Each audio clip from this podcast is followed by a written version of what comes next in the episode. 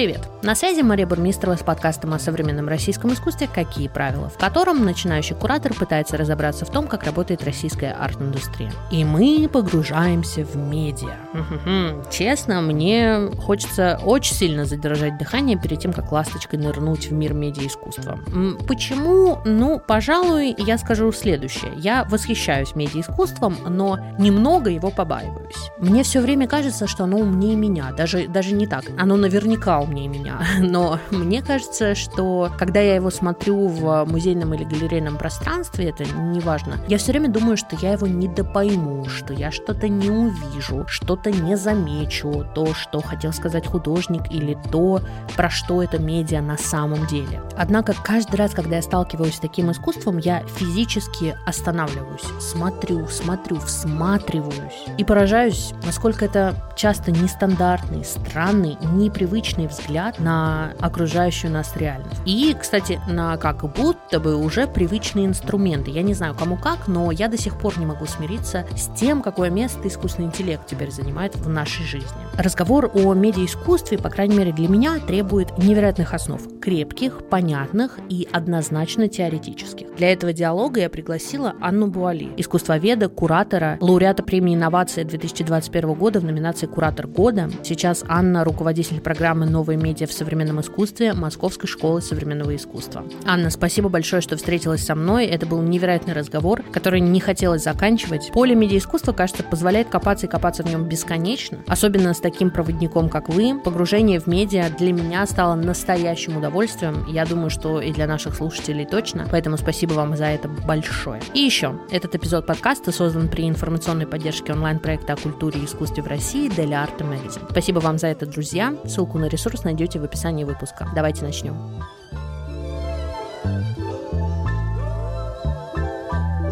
Анна, приветствую. Привет. В общем, так вышло, что вообще подкаст я начала с уличного искусства и с разбора уличного искусства. И там э, был отдельный эпизод с Игорем Поносовым, когда мы обсуждали терминологию. И я понимаю, что, конечно, когда мы говорим о медиаискусстве, мы тоже не можем обойти вопрос терминологии стороной. Но потом я, готовясь к этому эпизоду, прочитала ваше интервью, которое опубликовано на сайте Московской школы современного искусства, в котором есть потрясающая цитата. В этом заключается особенность медиа. Они подвижны, нестабильны. Определить их значит ограничить всю вариативность подходов. И я такая, так, ну, значит, терминология не удастся.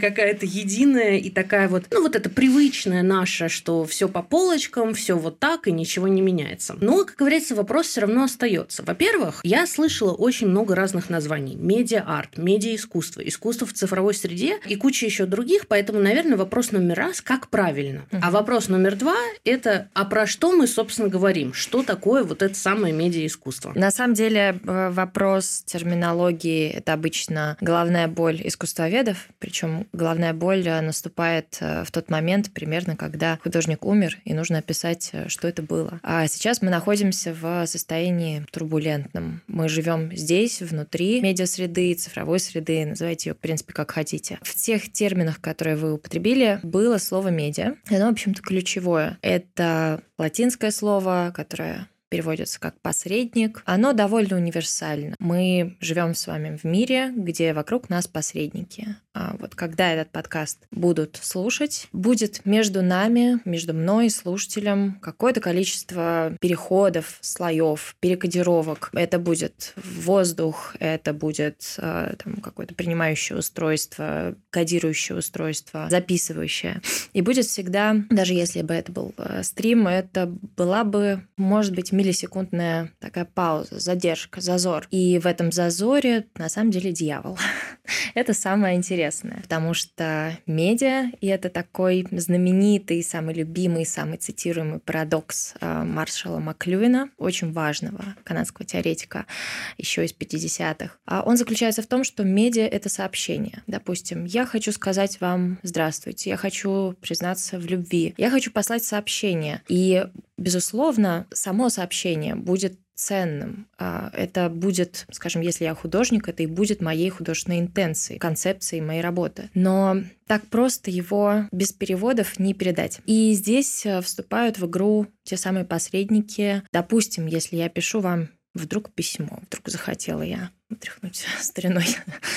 А, у нас будет и ручка, и бумага, и конверт, и почта и еще много разных деталей. Плюс будет ваше удивление. Почему ты вообще мне письмо пишешь? Пиши мне имейл. И вот это подсознательное, да, вот это волнение от вскрытия конверта, а вот этот шорох бумаги, размер, который не позволяет написать больше, а, чем вмещает там, лист А4, например.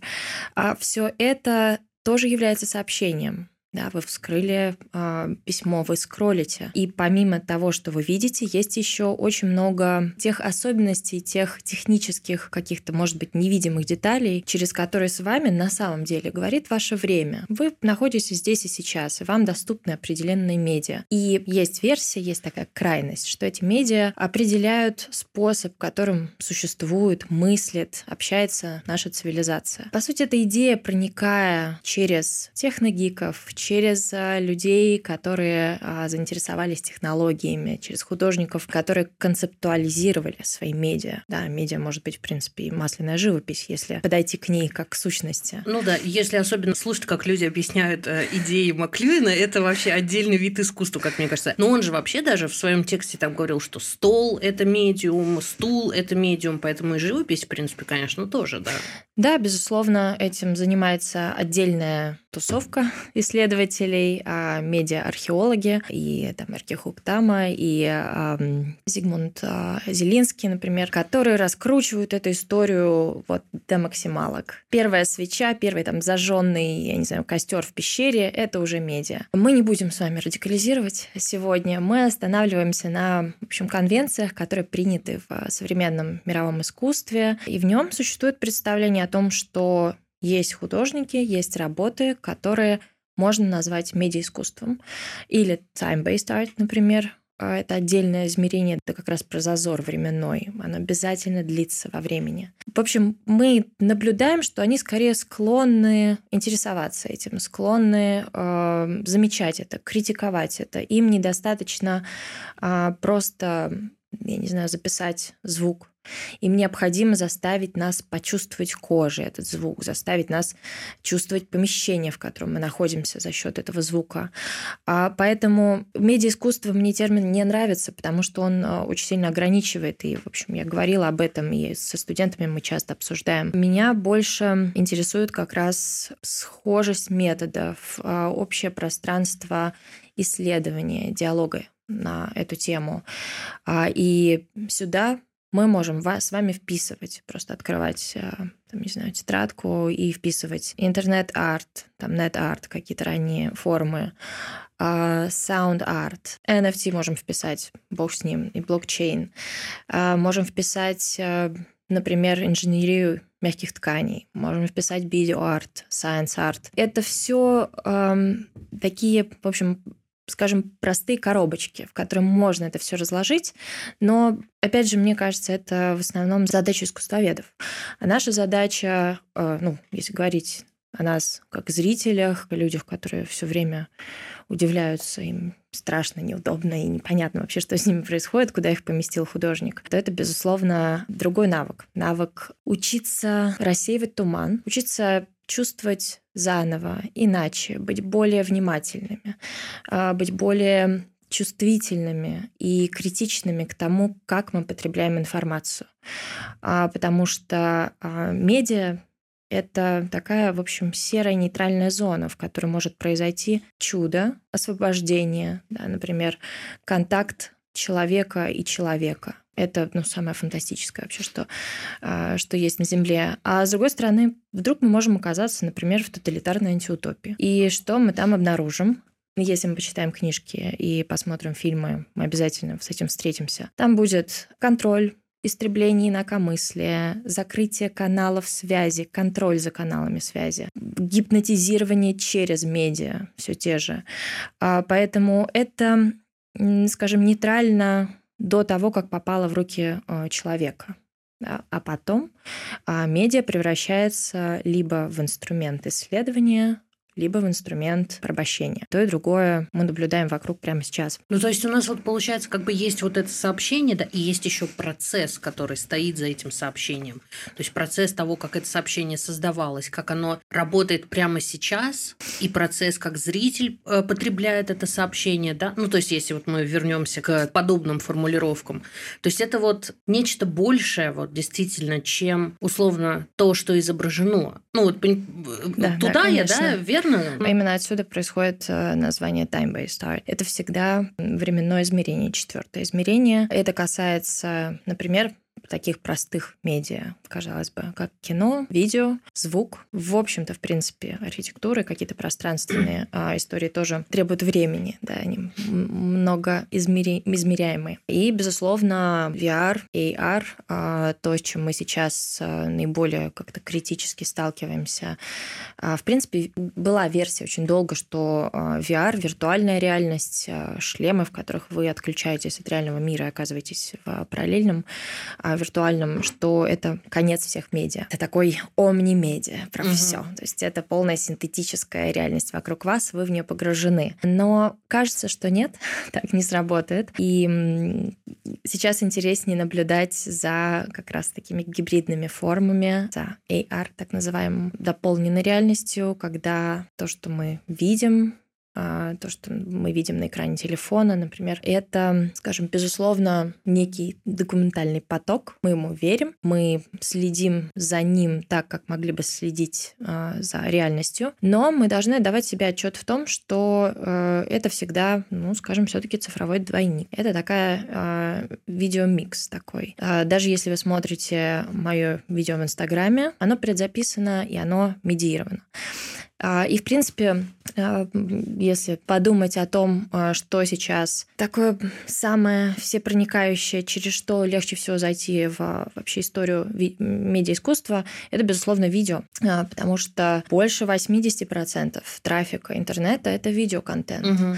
И он специфический. Он, например, там больше половины видео в интернете люди смотрят без звука, где меньше 10 секунд, принимая фантастически быстрые решения о том, смотреть или нет, которых, которым нас выучил Facebook, алгоритмы. Видеоарт, получается, действует против мейнстрима. Он заставляет тебя сесть и смотреть 7 часов. Остановиться часов. вообще. Угу. Да, и э, об этом говорят теоретики. Э, была такая у Каролины Кристоф Бакаржиев э, такая довольно спекулятивная идея о том, что выставочный зал, музейный зал может стать таким йога-центром, в котором вы должны, как современные ответственные граждане, развивать э, какие-то новые способы восприятия, более такие более сложные, более тонкие, а, и только художник знает, как пустить вас по сложному пути.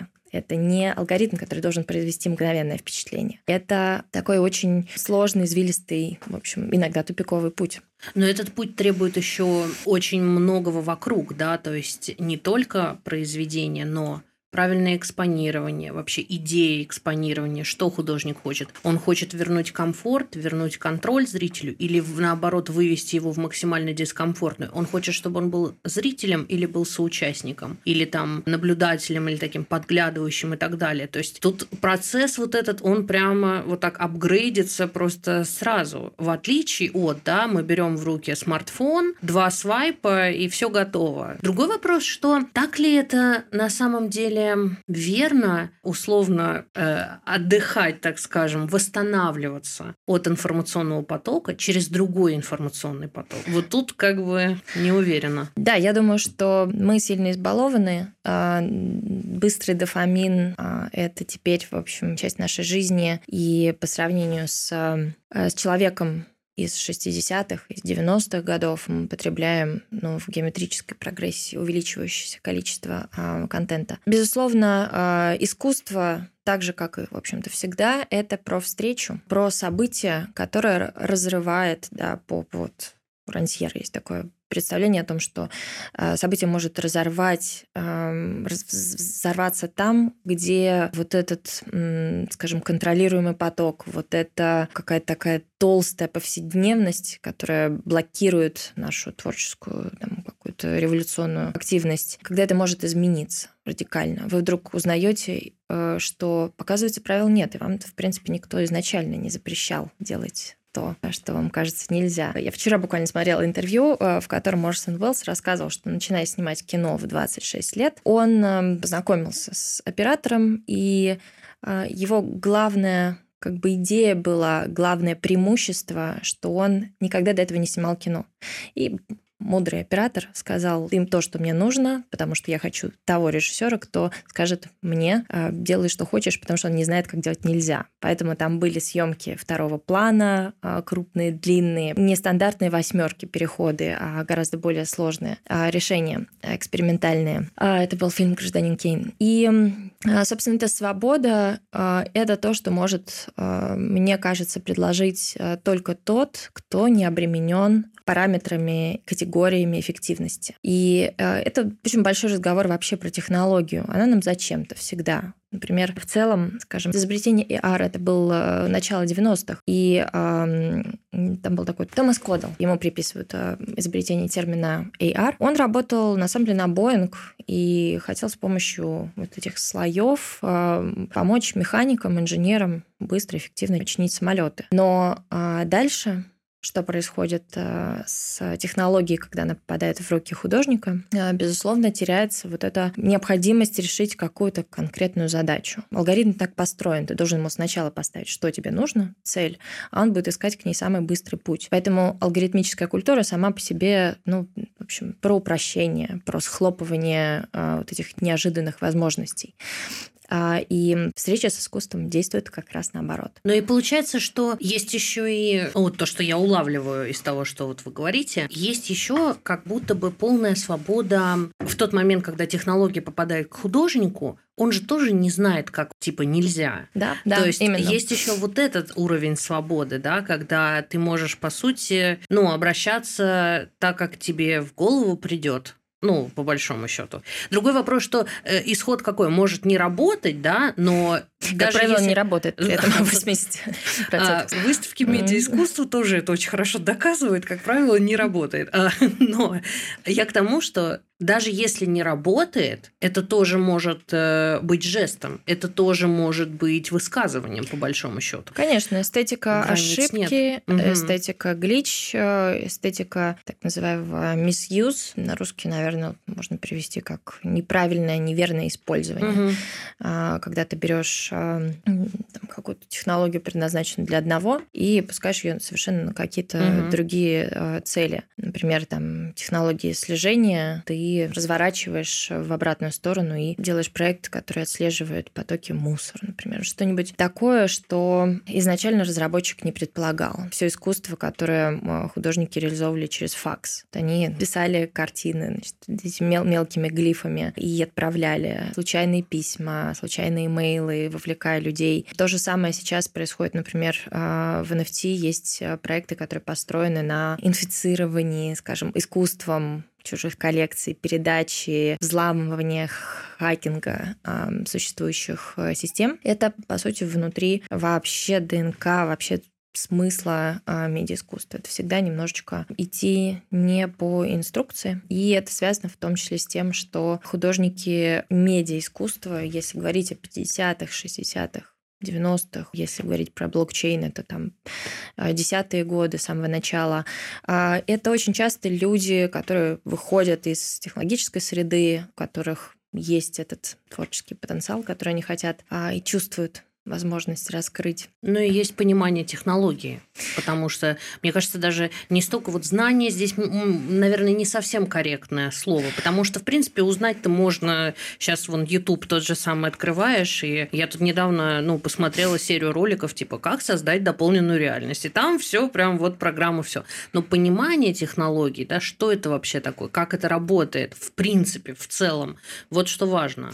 А, да, Поэтому есть внутри той же тех же департаментов MIT есть арт-лаборатория, в которой как раз художники этим и занимаются. Они берут такой самое острие а, происходящего, новые открытия, и взламывают их, перепроверяют их и добавляют им очень важное измерение, все-таки некую моральную ценность, моральную оценку и, скажем, критику. Потому что люди, которые сидят в Кремниевой долине, в большинстве своем люди довольно бездуховны. И когда, в общем, капиталистическая машина двигает их к освоению и, и использованию новых технологий, э, без художников, э, безусловно, нельзя. И в целом это было всегда. Когда появился вообще, например, видеоарт, и когда только-только художники получили доступ в начале 60-х к, например, первым камерам. Почему это было переворотом? Потому что художник мог э, сделать луп, он мог записывать и показывать одновременно. По большому счету технология снизошла до обычного человека. Ну, то есть, вот тебе больше не нужны были вот эти вот огромные, условно, телевизионные камеры, да, то есть ты мог это все схлопнулось до коробочки. То же самое с развитием, да вот тех же самых ксероксов, факсов и так далее, да, это что же целый бум был в, в свое время угу. и по такому иному книгопечатанию, и вот такое то, что вот вы говорите, тоже искусство по факсу и прочее. Есть всегда достаточно большие интересные проекты на этот счет, поэтому... Да, демократизация угу. э, это интересная, скажем, скажем, такая встроенная имплицитно в технологию вот такая, такое противостояние. Наукоемкие, сложные вещи, они, как правило, разрабатываются в больших университетах, большими лабораториями, большими государственными бюджетами. И половина вещей, которые нам с вами известны, их изобрели в военке, может быть, даже большая часть. И э, постепенная демократизация, освобождение технологий — это часть работы, которая, на самом деле, была очень активно проделана осмысленно проделана в 60-х. Вот тот же там, Sony Протарака, о котором я сказала, камера, как только он, камера попала в руки художникам, это, например, первые эксперименты с лупом. Была такая замечательная работа Ира Шнайдер и Джилет. У них была видеоинсталляция, когда открывались двери лифта. Человек видел перед собой 9 э, телевизоров и э, видел на одном из них себя. Это было довольно удивительно, что там в каком 64-м. А, и видел еще до записанный материал, потом видел какой-то блуждающий черный экран. А то же самое а, делали Рабинович и Гэллоуэй, когда они настраивали телемосты, первые возможности телеприсутствия и связи людей. В принципе, в 60-х это же абсолютно антивоенные высказывания, высказывания против изоляции, против ксенофобии. И, как это ни странно, людям с тех пор, мне кажется, и до сих пор интереснее всего э, смотреть на других людей. И это то, что... Э, Натура у нас такая. С разных сторон медиаискусство предлагает. И теперь благодаря множеству оптик, а у того же Зигфрида Зелински у него был такой термин «вариантология». Мне он э, нравится, и он как раз отвечает на наш Первый вызов о том, что а, множество терминов существует одновременно, множество оптик, множество точек зрения. А вариантология предполагает, что какой-то единой истории медиаискусства или даже, в принципе, искусства ее особенно нет. Это все такой редукционизм, который позволяет нам что-то схватить, что-то зафиксировать, э, властно рассказать это так, как мы видим. Но на самом деле как раз каждое направление медиаискусства предлагает сфокусироваться на чем-то одном, на мимолетном ощущении, на образе, на э, буквально каких-то теле, около телепатических э, способностях э, нашего организма. То есть это, скажем, такой действительно бесконечный э, сенсорный, мультисенсорный и, следовательно, а, такой полиэстетический аппарат большой. Я вспоминаю свой какой-то опыт столкновения с медиаискусством и вот сенсорный опыт, да, ударение сенсорный угу. опыт это очень-очень правильное слово, потому что я вот сейчас еще вот э, в самом конце вы говорили, и мне еще кажется, не только на чем-то одном, а еще часто на очень узком позволяет сосредоточиться вот все вот эти э, отдельные направления, потому что там, ну скажем, те методы, которые используют, например, биоарт, и те методы, которые использует NetArt, это кардинально разные инструменты по результату. То есть результат точно будет не один и тот же в плане, как, ну, ну, для зрителя я имею в виду. И вот эта узость этих ощущений, причем которые, я сейчас думаю, наверное, невозможно никак иначе добиться вот этих ощущений, кроме как через э, медиаискусство, да, какой-то конкретный, например, биоарт, допустим. А, да, если вот говорить про биоарт, давайте пример, а, наверное, одна из самых поэтичных работ – это Яша Шетти, такой японский художник и группа студентов. Они разрабатывали такие бактерии, а, живые организмы, там немножко модифицированные, а, которые в своей жизнедеятельности вырабатывали, источали аромат, а, как вы можете почувствовать после грозы. И это что-то вас телепортирующее в ощущения из детства, в, в какие-то не, неартикулируемые, невербальные состояния, когда вы э, можете через запах представить себе ну, целую сцену, да, целый, может быть, этап своей жизни. И это действительно то, что сложно и даже, наверное, не нужно артикулировать. Может быть, здесь а, ближе всего было бы а, рассмотреть рядом с биоартом, может быть, только разве поэзию. Такой прям по Марису Бланшо поэтический образ, как что-то вот, вот там на сломе. Это абсолютно так и есть, потому что я обожаю биоарт, но я никогда не могу его объяснить. Ну вот в плане, вот я стою, смотрю на работу, и меня унесло в стратосферу просто. Но я не могу объяснить почему, потому что это невербальный опыт. Ты не можешь это как-то из себя, потому что это про другое вообще кардинально про другое. А, да, и нам бы неплохо чаще оказываться в таких ситуациях, а, быть очень осторожными, подозрительными к миру, ощущать свое физическое присутствие, которое замыливается в капиталистическом мире. Мы превращаемся в часы работы, мы превращаемся, в общем, в какой-то образ э, в социальных сетях. А, это уже, в общем, старая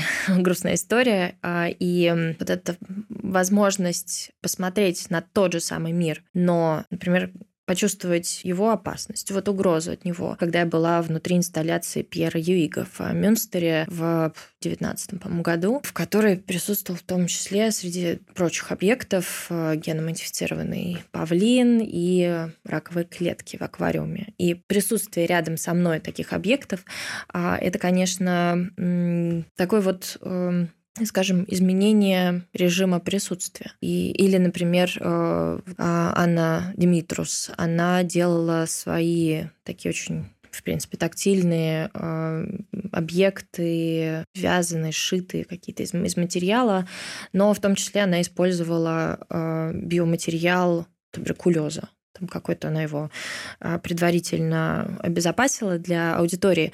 Но, тем не менее, это был он, он как образ из культуры, он как образ из истории медицины, как чья-то конкретная история, страшная, драматичная, а, и абсолютно как эстетический, в общем-то, объект, потому что биология это красиво. И таким образом художник может раскрыть наше настоящее да, физическое присутствие на Земле. И это э, многого стоит.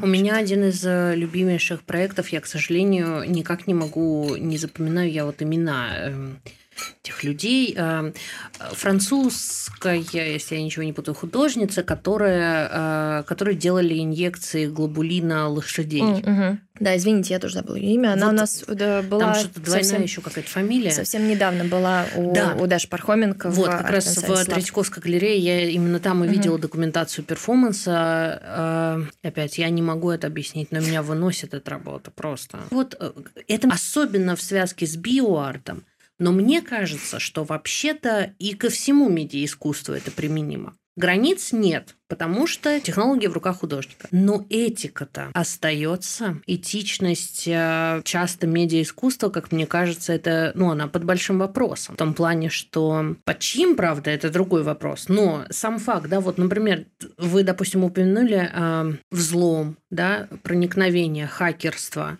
Вот мы говорим про биоарт, да, вот э, ГМО, различные биотехнологии и прочее. Ну, конечно, вопросы этики здесь как мне кажется, достаточно... Ну, понятно, почему они возникают, во-первых, а во-вторых, наверное, из-за того, что для нас это какая-то область такая очень неизведанного и часто пугающего, потому что технологии все еще, несмотря на там, то, что мы живем в 2023 году, технологии все равно могут э, отталкивать человека, пугать его и так далее. И, конечно, вот э, насколько этичны те или иные методы, да, которые художники выбирают в своих работах, это, конечно, вопрос. Но это вопрос э, работы большого числа специалистов, и внутри крупных корпораций есть э, люди, которые занимаются этическими вопросами, ну, насколько это возможно внутри капиталистической машины. А, естественно, художники существуют, слава богу, не в пустом поле, и кураторы, как раз ваша том числе задача объяснить, проблематизировать и контекстуализировать то, что происходит.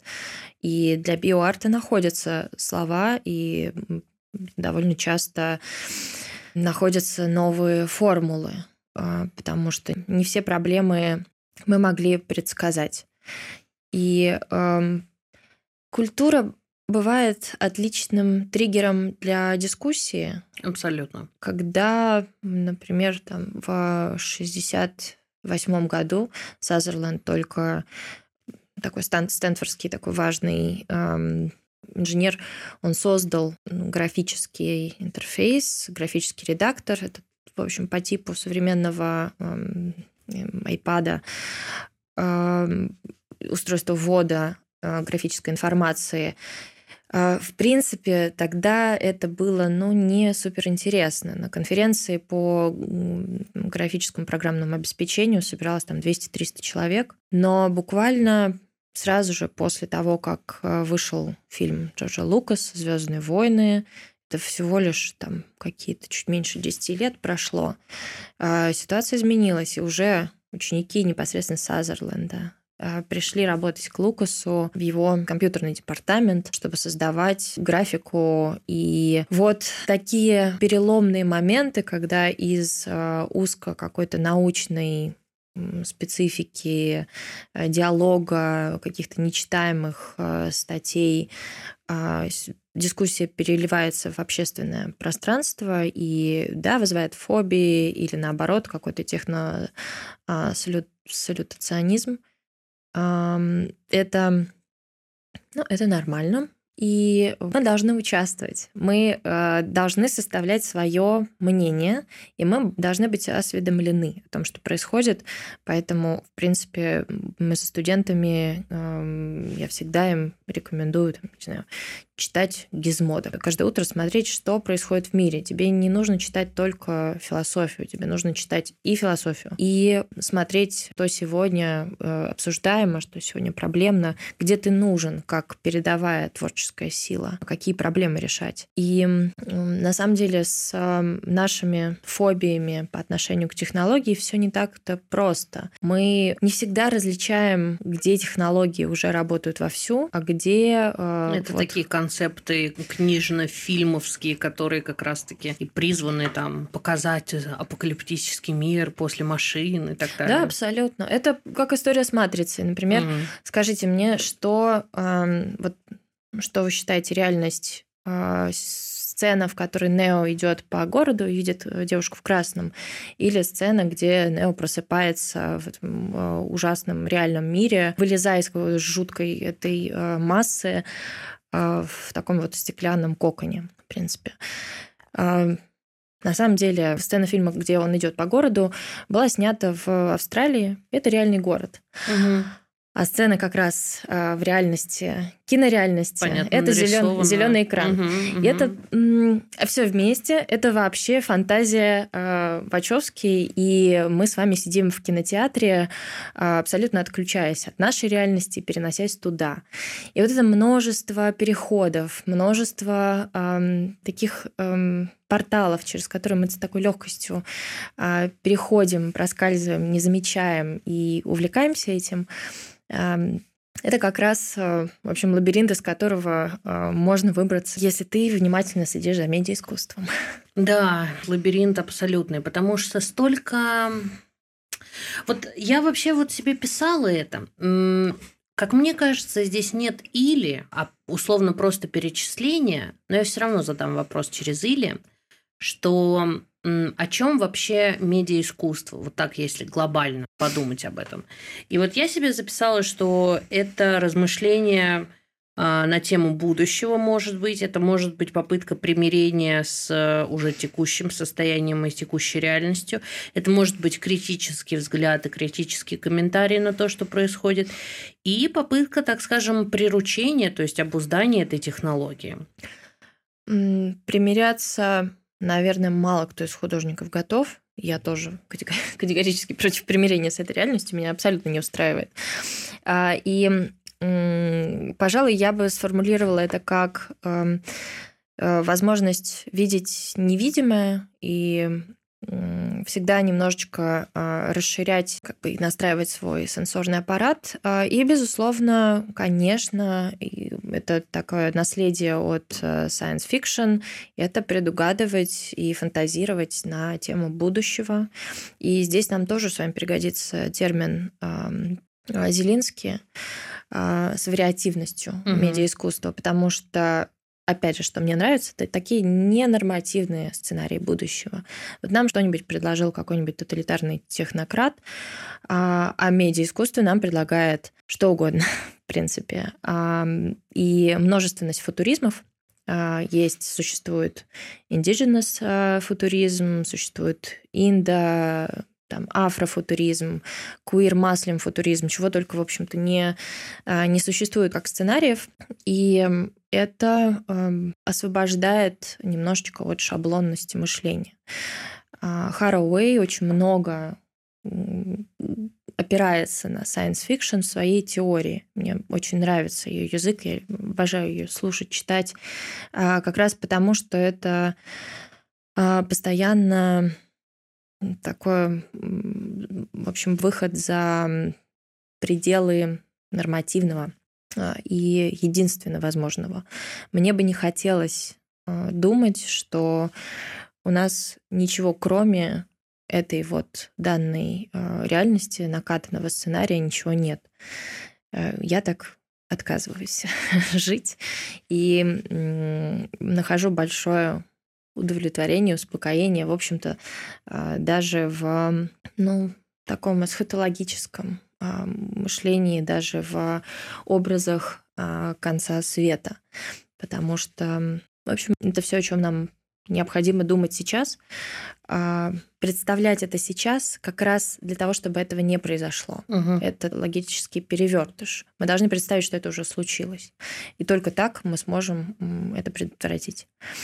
Э, я думаю, что я бы вот, если суммировать две вот эти особенности, выделила словно видеть невидимое и предвидеть будущее, которого не должно произойти. Угу. Короче, более описательный язык используем.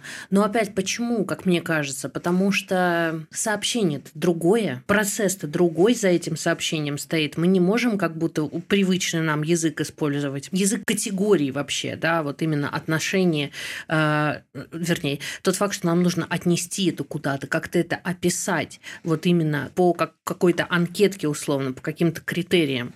Поэтому мы входим вот э, в это состояние более метафоричного и более именно поэтического какого-то языка, когда мы описываем или когда читаем описание, то же самое, да. Э, хм. Да, есть э, свои ловушки у метафорических описаний. Это, это все про Дориду. Ты придумал классную метафору, не знаю, призрачности медиа, например. И все. Интуитивно человек понимает, чувствует, что да, это какие-то образы ускользающие, да, кино это такая вечная хантология э, про прошлое, которого не существовало. Но на самом деле я рада, что есть такое количество художников, которые э, идут к обратному, идут к конкретизации, к прояснению метафоры, а, потому что она ее очень любит использовать э, наш эм, современный какой-нибудь эм, аппарат подавления. Вот за ней легко скрыться за метафорой. Кстати, сказать вообще вот по поводу даже ненасмотренности может быть, потому что для насмотренности может быть еще маловато физического опыта, ну, в, в плане количества проводимых выставок, вот я про это. А в целом вообще узнавание, то есть что, что вообще я вижу, что я вижу что-то другое, да, как мне кажется, с этим уже сильно лучше, потому что проводятся, и вот лаборатории как раз Даша Пархоменко в Третьяковке, потрясающие выставки. То, что делает э, Севкабель, например, то есть, в принципе, там Арсенал в Нижнем Новгороде и так далее, э, была вот до закрытия мультимедиа-арт-музея, у них там тоже целая биеннале проходила, да, то есть все равно это как-то вот просачивается уже на таком, как сказать, не на локально-галерейном уровне, да, когда вот там, не знаю, Дима Морозова, да. А, его там персональная выставка в галерее, да, а именно это какие-то большие, достаточно многосоставные проекты в достаточно серьезных институциях, надо сказать. Поэтому мне кажется, что как минимум видимость вот того, о чем мы говорим, она уже у нас есть, она уже присутствует. Но, конечно, вот так в тонкости такие как бы э, погружаться, это в целом всегда тяжело, и особенно тяжело, э, если это что-то, ну, другое, потому что это другое. Ну, в общем, погрузиться и понять Ренессанс тоже дело не из легких. А, тоже верно, конечно. Частью моей работы последних последних ну, как минимум пяти лет э, было осмысление и такое изучение а, того, как медиа-арт архивируется, сохраняется, способны ли люди или готовы ли они его покупать, например, э, хранить, передавать детям, а что при этом происходит с художником, если что происходит с работой, если она ломается. И в целом э, изначально в своей такой очень революционной и в своей такой эстетике сопротивления вечного конечно, медиаискусство, технологическое искусство было не совсем подходило под а, критерии музейного отбора и сохранения. И входило туда довольно долго.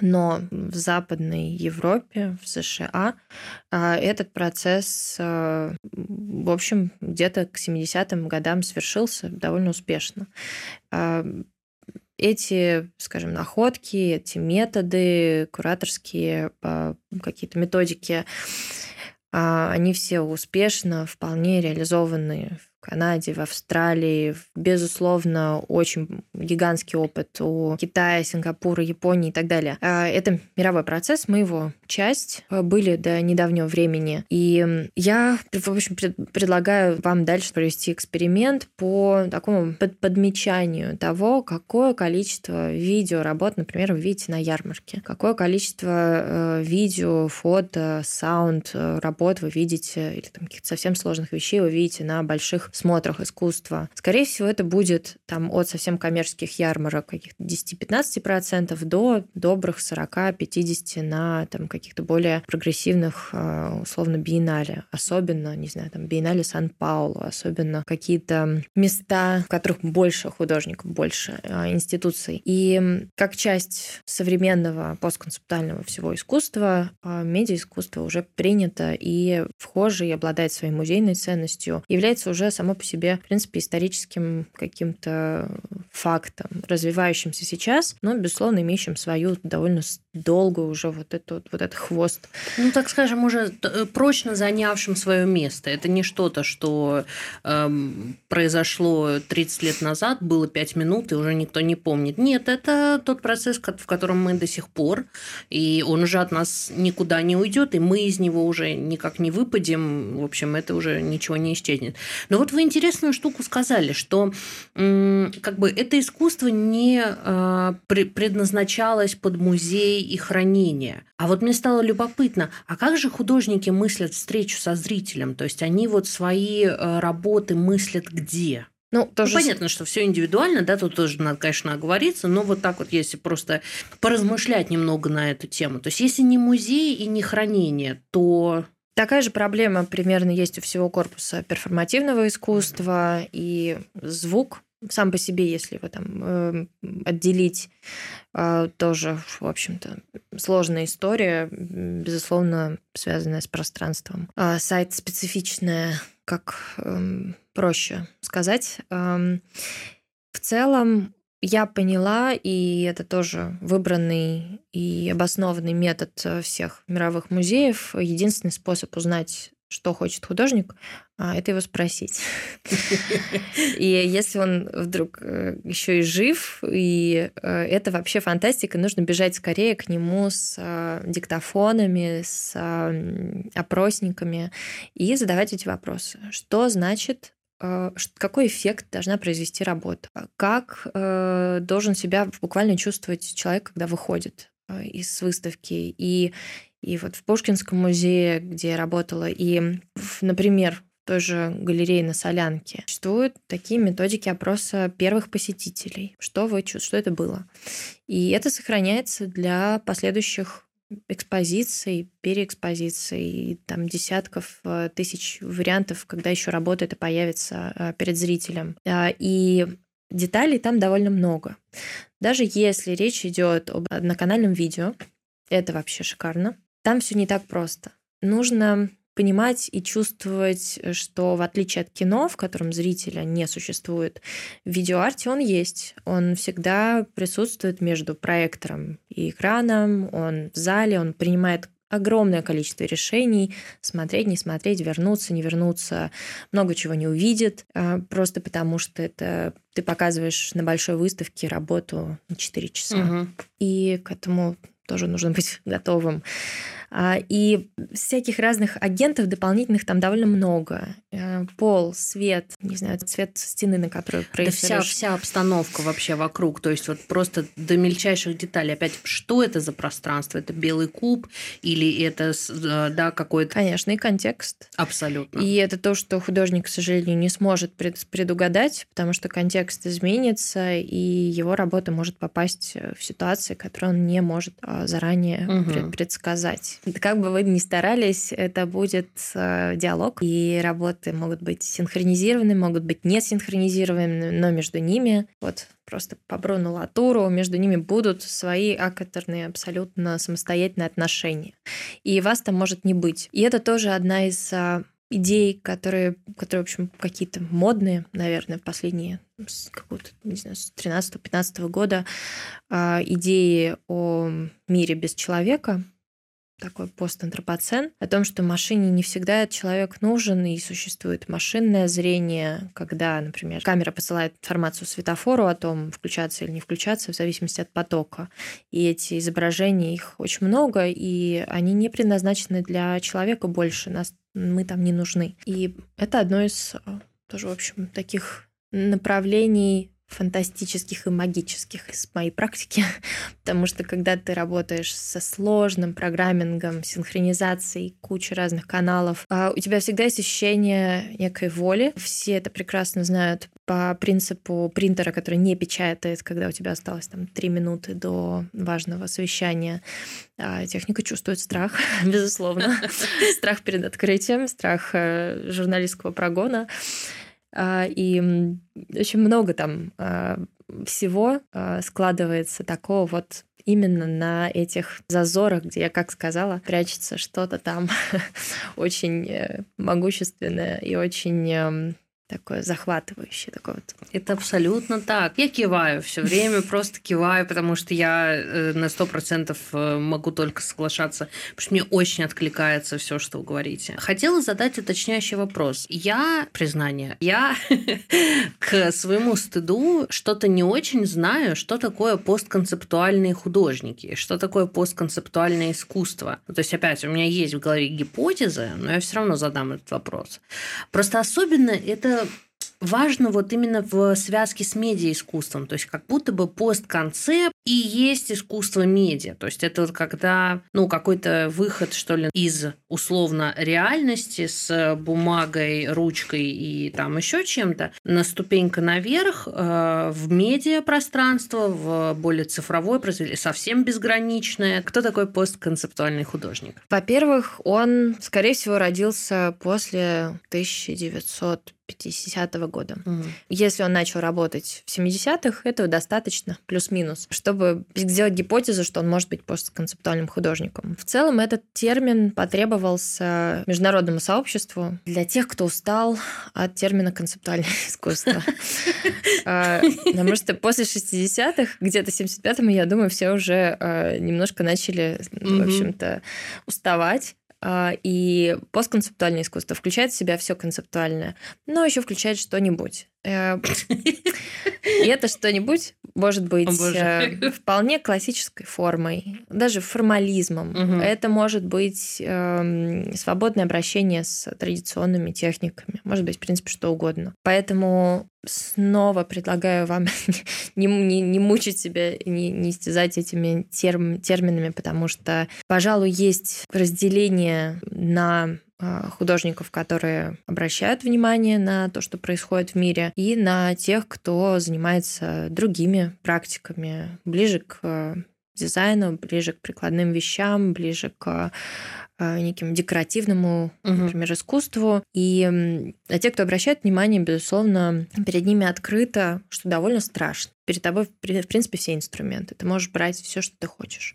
Ты можешь э, дать задачу вместе с собой работать искусственному интеллекту. Ты можешь задействовать междисциплинарную команду, кого ты хочешь э, принципе, не знаю, поэтов, инженеров, э, политиков, архитекторов, э, совершенно неважно. И это довольно страшно. В постмодернизме все было сказано, что не было сказано, то сказано быть не может, и тебе с этим что-то надо делать. И я не художник, и, в общем, я рада этому факту, а, потому что это одна из, мне кажется, самых страшных, самых ответственных э, работ с наибольшей степенью самоотдачи, саморефлексии, включения своего тела, своего, своей души, своего сердца, своих э, циркулярных ритмов, в общем, всего. Поэтому постконцептуальный художник, единственное, что могу сказать, это сложно. Э, мне очень нравится эта цитата из текста арт-гида. Более естественная метафора для описания практик медиаискусства – это архипелаг, непостоянство и многообразие. Архипелаг – это группа островов. И, конечно, я думаю, что ну, не могу я обойти это в подкасте и все таки хотя бы пару слов не сказать про, что это за островки, которые составляют медиаискусство, и, собственно, что они себя представляют, ну, то есть не просто название условно, а что это за технология здесь, то есть в чем технологическая основа э, того или иного направления. Штука номер раз – это art and science. Вообще, я так понимаю, что Art and Science – это как бы просто направление и больше в образовательном процессе. Или, в принципе, Art and Science – это как бы в искусстве тоже такое э, направление существует? Да, безусловно, существует. Оно огромное, и у нас есть э, великий мастер Science Art э, Дима Булатов в э, Калининграде, в ГЦСИ. Он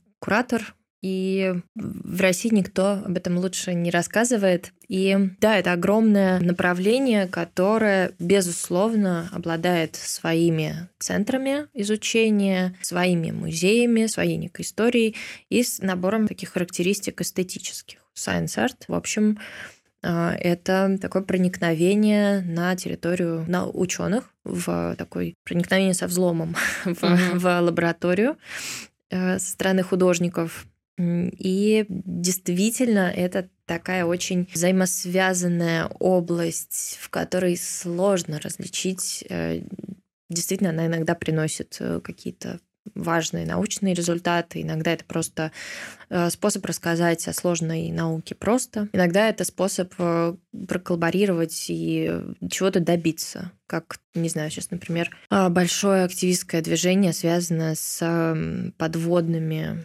кабелями, которые оптоволоконные, угу. которым, собственно, передается по миру интернет. И это вещь очень физическая, такая же физическая, как и серверы, которые греют нашу Арктику, ускоряют глобальное потепление. И вот, например, сейчас каких-то успехов достигают экологи, а, активисты, художники а, для того, чтобы заставить компании, провайдеров дать доступ ученым к проводам для того, чтобы, например, предсказывать э, цунами. Потому что они общем, там довольно чувствительная. Поэтому в общем, это такая большая, самая междисциплинарная и самая э, иногда удивляющая mm-hmm. и впечатляющая область. И там внутри нее как раз есть биоарт, есть э, некие работы с, с органикой, когда ты, э, там, не знаю, меняешь рисунок крыльев бабочки как художник выращивание каких-то субстанций, работа с экосистемами. В принципе, это бесконечно. От Марианской впадины до а, Плутона. Угу. Биоарт э, – это искусство, которое соединяет в себе жест художника, биотехнологии. Да. Вообще есть версия, что биология это будет э, наука этого века, за ней будущее, потому что весь вплоть до маркетинга все все абсолютно все, все, все уже практически достигло пределов нашей кожи. А, уже крупные корпорации имеют возможность следить за нашим сердцебиением, под отделением, а, расширением зрачков. А, поэтому, ну и с другой стороны, безусловно, биология, а, замещение, какие-то направления, которые вот-вот соединятся с фантастикой и направлением еще одним трансгуманизм. Угу. Мы не будем далеко в это уходить, но э, идея о такой эволюции человека за счет э, технологий, которые могут нам дать какие-то супервозможности прямо здесь и сейчас. Э, это все нам очень нужно, и хорошо, если это присутствует в общественном сознании как такое богатое, многообразное поле. Угу. Так, а затем еще мы назовем VR а, виртуальная реальность, AR, дополненная реальность, тоже, в принципе, словечки, которые у нас достаточно давно в обиходе уже находятся. А, но есть еще интернет, есть пост интернет, да, угу. а, есть еще вот такая штука, которая меня особенно пугает, наверное, потому что я не помню, что это значит. Просто название у нее такое, а, которое Deep Media. И у меня все время прямая корреляция с дипфейком, а это так стрёмно, что я не могу. Давайте их раскладывать. Э, Начнем с интернета. И интернет это рубеж который так же, как и станок Гутенберга, э, изменил ход истории и изменил сильно нас. И э, интернет — это как раз та граница, на которой можно сказать, начинается new media art, новые медиа. Новые медиа цифровые — они опосредованы. А, вот сейчас мы пишем этот звук на цифровые устройства. Это волна, преобразованная в двоичный код. Причем для скорости и для компактности у нас еще порежутся нижние и верхние диапазоны, у нас будут потери при передаче незначительные э, этой информации, но в целом вы услышите мой голос, он снова к вам вернется в такой форме волны. Это про переводимость. Это дает такую немножко иллюзию того, что все можно перевести во все. Мир универсален, мир большой, мы все можем, нам все может чат GPT рассказать, а у него есть доступ ко всему. Но правда в том, что далеко не ко всему, то интернет очень неравномерно распределен, и скорость его неравномерна в мире, что карта, в общем, не покажет вам никаких сюрпризов э, о скорости скажем, работы интернета в Африке и в северных странах, э, он нечестен, потому что, скажем, то, что мы легко можем передавать, э, что мы можем легко найти, это, как правило, англоязычный текст, э, который публиковался в каких-то более-менее признанных, оцифрованных местах, источниках. Вот и все. Можно не говорить о буддийских э, библиотеках, которые даже не прочитаны еще там на э, современными исследователями на какие-то там 80%. Можно не говорить о ритуалах, можно не говорить о э, в общем, огромном пласте культуры там, африканской, indigenous э, и так далее. Поэтому интернет дает нам иллюзию э, глобальности, но важно знать, что это не так. Это такая вот субкультура городского, северного такого продвинутого э, капиталистически э, населения. Тем не менее, много всего в нем интересного происходит. И, безусловно, это пространство художественного эксперимента, а, это пространство, в котором готовят всеми силами активисты переход к Web3, более децентрализованной, более свободной системе, в которой э, крупные корпорации не будут доить из вас данные, не будут вас подсаживать на дофаминовую иглу а, в социальных сетях. А, и существует пост-интернет-арт. Это скажем, постинтернет это вообще такое состояние ума, когда тебе уже, в принципе, все равно, ты не очень различаешь, где там эта цифра начинается, где заканчивается. Ты как художник э, гуглишь, ты как э, в общем, простой там, не знаю, человек, э, ты гуглишь, ты не всегда видишь фильтры на фотографиях, условно, грубо говоря. И постинтернет предложил, и художники предложили переносить интернет-эстетику в физическое пространство.